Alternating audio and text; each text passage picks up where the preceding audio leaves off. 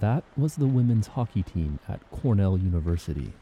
The World According to Sound is made by Chris Hoff and Sam Harnett, with support from the Lighthouse for the Blind and Visually Impaired in San Francisco.